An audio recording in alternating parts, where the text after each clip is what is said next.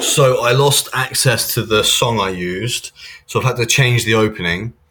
Um, it's still K-pop, uh, which is good, and because it, feels anime-ish, right? And I've got uh, two K-pop songs that are that I'm using now because I've lost access to all of the epidemic stuff. Um, and I've written a little bit, so I'm just I'm gonna upload that in a second.